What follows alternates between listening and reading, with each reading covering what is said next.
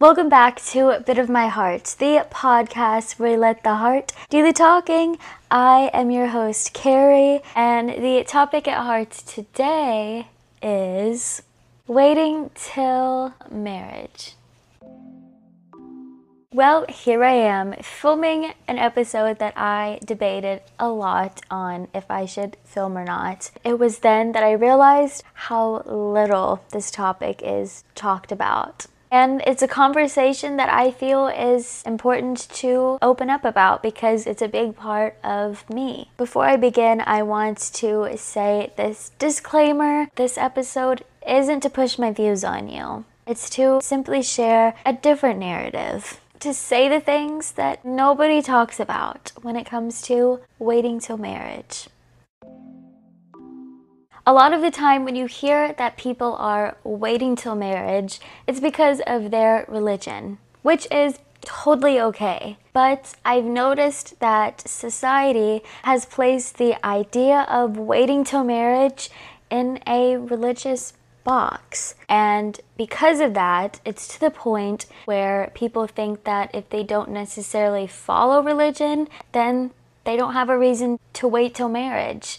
But I am here to tell you that that is simply not true. Even though my faith in God is strong, the decision I personally made to wait till marriage wasn't solely based on my spiritual beliefs. How about wanting a new relationship to blossom and grow from love rather than lust? Someone once asked me, if you're waiting till marriage, then how are you going to know if the guy is good at blank if you don't test him out? I'm not a car person, I know nothing about them, but here I am going to use a car analogy. The way I personally view bodies is that bodies aren't like new cars that you go for a test drive in. We've talked about this before on my podcast that attraction can only go so far. To me, the most important thing is what's in the heart. And that is why, whenever I start a relationship, I want to admire the guy for his actions of love rather than his actions of lust. And vice versa, I would want a guy to see me in that same light too. How about comfort in knowing that you're giving yourself to someone who will be there the next time?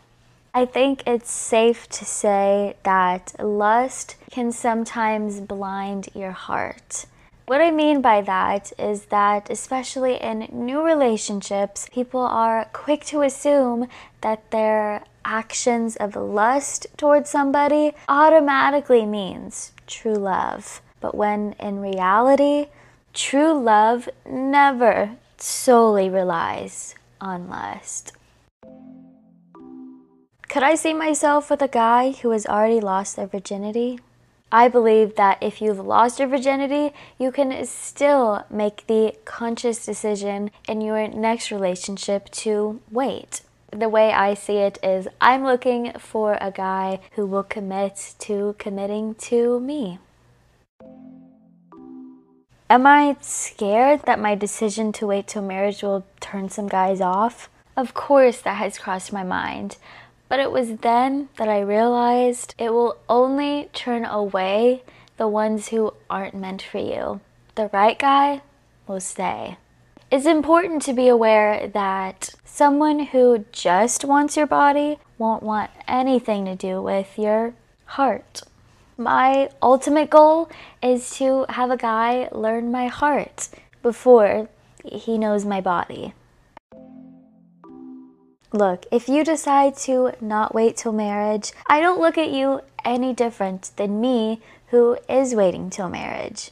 We shouldn't judge anyone either way. It's your body, your choice on when you want to do you know what. But please remember, you should never feel pressured into doing something that you're not ready for. Thank you so, so much for listening. This has been a bit of my heart.